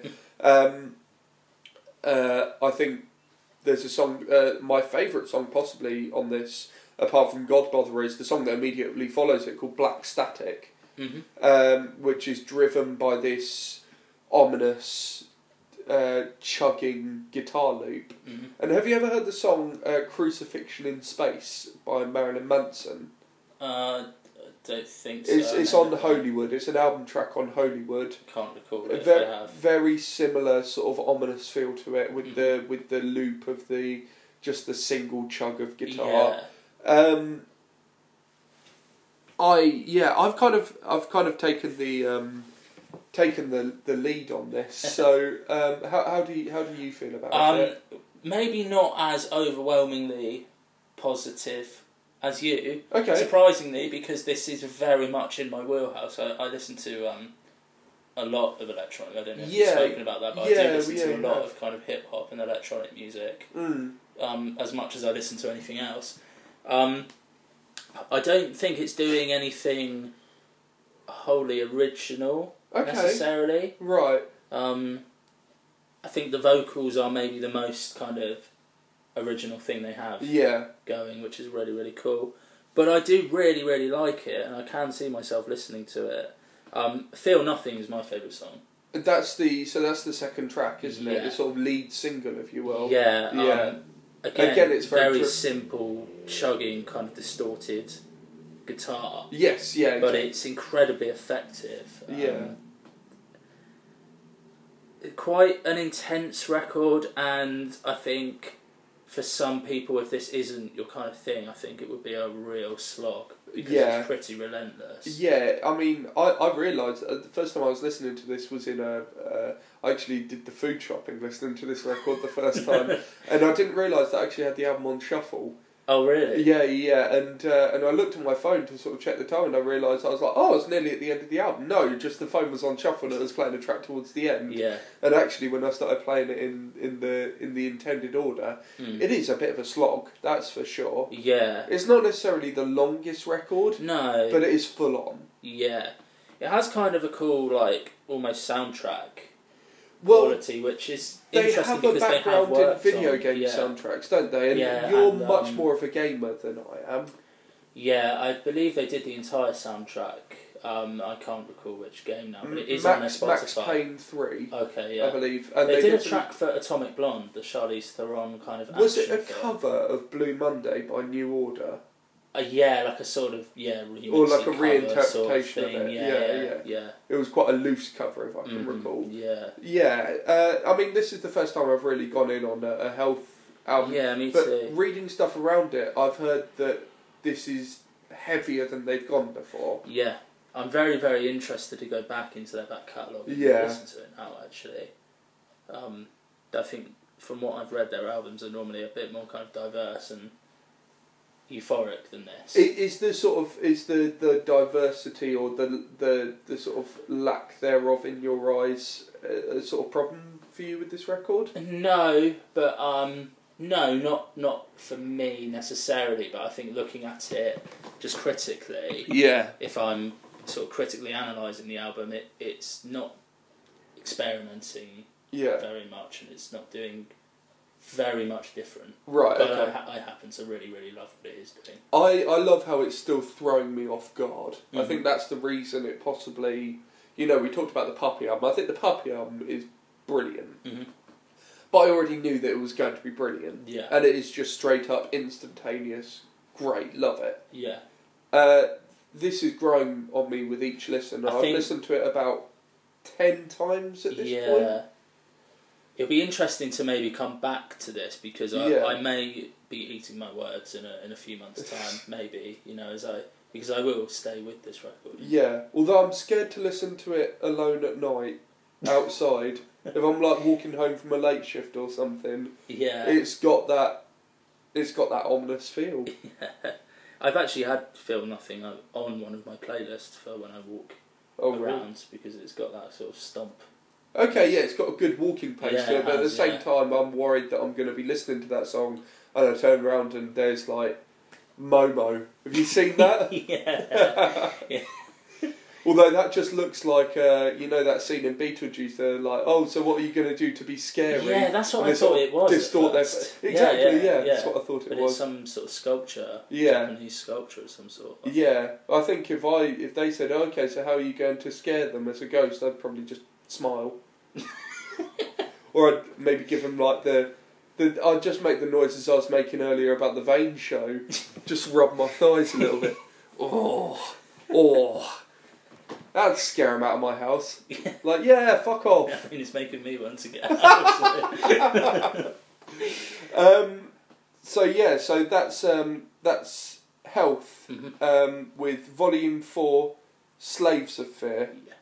Um, yeah, my I would say that's a fair bet for my album of the year so It's far. awesome. That's I'm really cool. I'm very excited to to revisit this one later on down the line Yeah, me too. because even with this start to the year, I think I'd be pretty baffled if I wasn't talking about it again at a certain end of year podcast. hmm So let's just do a quick roundup of all the albums that we've we've spoken about today.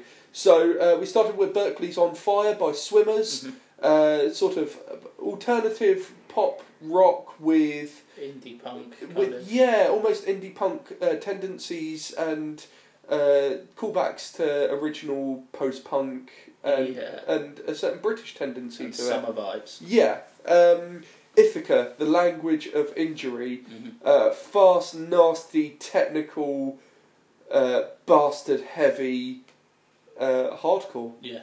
um, but with real moments of beauty hmm uh, buried sort of deep in it. Yeah, you've got to work for them. Yeah, for sure. and it's on Holy Raw, which is a great label that we're not sponsored by. Um, Spielberg's This Is Not the End. Mhm. Great, simple, uh, alternative rock Mhm. tons of distortion, tons of huge choruses, a little bit of 90s on it, but still sounding contemporary. Yeah. Um, uh, just great. Yeah. Um, Press Tomiko and their acoustic EP, uh, which is acoustic. cool. uh, building upon those popular elements of Prestamiko's Yeah. uh, genre mashing sound, uh, and also containing a brilliant cover of Sigrid's uh, Strangers, and Mhm. altogether just being a really lovely time Mm-hmm. Yeah. to listen to. Uh, Queen Z hmm uh, with their self titled debut album, uh, snot nosed, uh, androgynous, antagonistic, uh, garage rock with tons of punk all over it. Yeah, super catchy choruses. Super catchy and a bit of glam rock bombast and flamboyance in there as well. Yeah. Uh, Astronoid with their self titled uh, second album, uh, Go Big or Go Home, Yeah. s- uh, stratospheric, euphoric, space metal is the Yeah. term that we gave it Yeah. earlier. Yeah. Uh, very sort of intensely melodic, but still with a sort of grounding in heavy Have we music. coined a one of those sort of genre terms? Have we coined space metal? Do you think? I don't think we have before. If if space metal is something we've coined, then that's then great, cool, Yeah. Yeah. I like that. trademark. um, Wonails, young and cool, uh, very sort of bare boned, uh, introspective um, power pop, I Mhm. suppose you could call it, Yeah, uh, with loads of great musicianship, but uh, at the same time, just really great simple choruses mm. that talk about the the important and also relatable things in life Mhm. and just make you feel a little bit happier about them um, knowing that you're not alone Mm. and then finally uh, health with volume 4 slaves of fear uh, imposing rather overwhelming and immersive uh, industrial noise rock Mhm. uh, lifted by this ethereal poppiness and and modern R and B vocals. I Mhm. suppose you could refer to it as yeah, uh, very ethereal, but at the same time very dark and very um, well, like I said, imposing. mm. So those are the albums that uh, we've talked about on this podcast, as you have gathered by listening to the very end of it. Uh, Brad, uh, plug your Twitter for a I thought you second. wanted to shake my hand. oh yeah, I mean, please, yeah, yeah. I don't know why I did that. We're not on video. Maybe we should start doing that. I don't Um, know. yeah, my Twitter at Brad underscore Thorn. Have Come you and got read anything me. cool coming up in the next month that you want to plug? Uh, no, Cool. Absolutely nice one. not. uh, I'm on Twitter at Danny underscore Random, and we're also uh, on Twitter at Bitch and Brewcast. Uh, don't forget to share this episode with your friends. Uh, hashtag Bitch and Review playlist. uh, playlist. Yeah, oh yeah, yeah, Yeah. that's something to plug. We're starting to do a playlist now for each episode, so we're taking three of our collective favourite tracks. uh, from each record, and we're banging them on Spotify. So you know we know how busy you are. We know leaving you with eight records to listen to is going to be a bit of a slog. So if you just want to See get a which ones you taster of like each and- record, yeah. see what you like, then you can hear three tracks from each record. Just search Bitch and Brew on Spotify. There's a profile there you can subscribe to. I also do monthly playlists and. Uh, we've had a couple of playlists in the past that our guests have curated, Mhm. and we're going to start doing that a little more with future guests of the main Bitch and Brew podcast, which is a podcast about music, life, and everything in between. Going to be recording some more and slightly different chats Hmm. uh, coming up. Uh, certainly not the sort of normal band guests that you would have. Maybe some s- slightly more left of centre uh, from whatever the norm is on Bitch and Brew. uh, but some more of that is coming up, and we will see you on the Bitch and Review. Uh, well, this time next month, where oh my god, it's a mad month for releases in March. Mm-hmm. yeah. We've got Weezer, we've got While She Sleeps, we've got American Football, we've got Venom Prison. Mhm. Uh, what else have we got? We've got Birds and loads of Birds. yeah, loads, loads, and loads of records. Uh, we've got Brutus, Mhm. uh, we've got Angel Dust, we've got an EP from the excerpts. We're not going to be co- able to cover all of these, Nah. um, but uh, yeah, mad month for releases in March. So get these, uh, get listening to these February releases now, and, and brace yourself for the busy month ahead. Uh, we will see you this time next month. We'll be talking about some of those releases. Uh, say goodbye to the boys and girls, Brad. See you on the flip side. See you on the flip side. There we go. Thank you very much, folks. Cheers for listening to the Bitchin Review. Bye bye.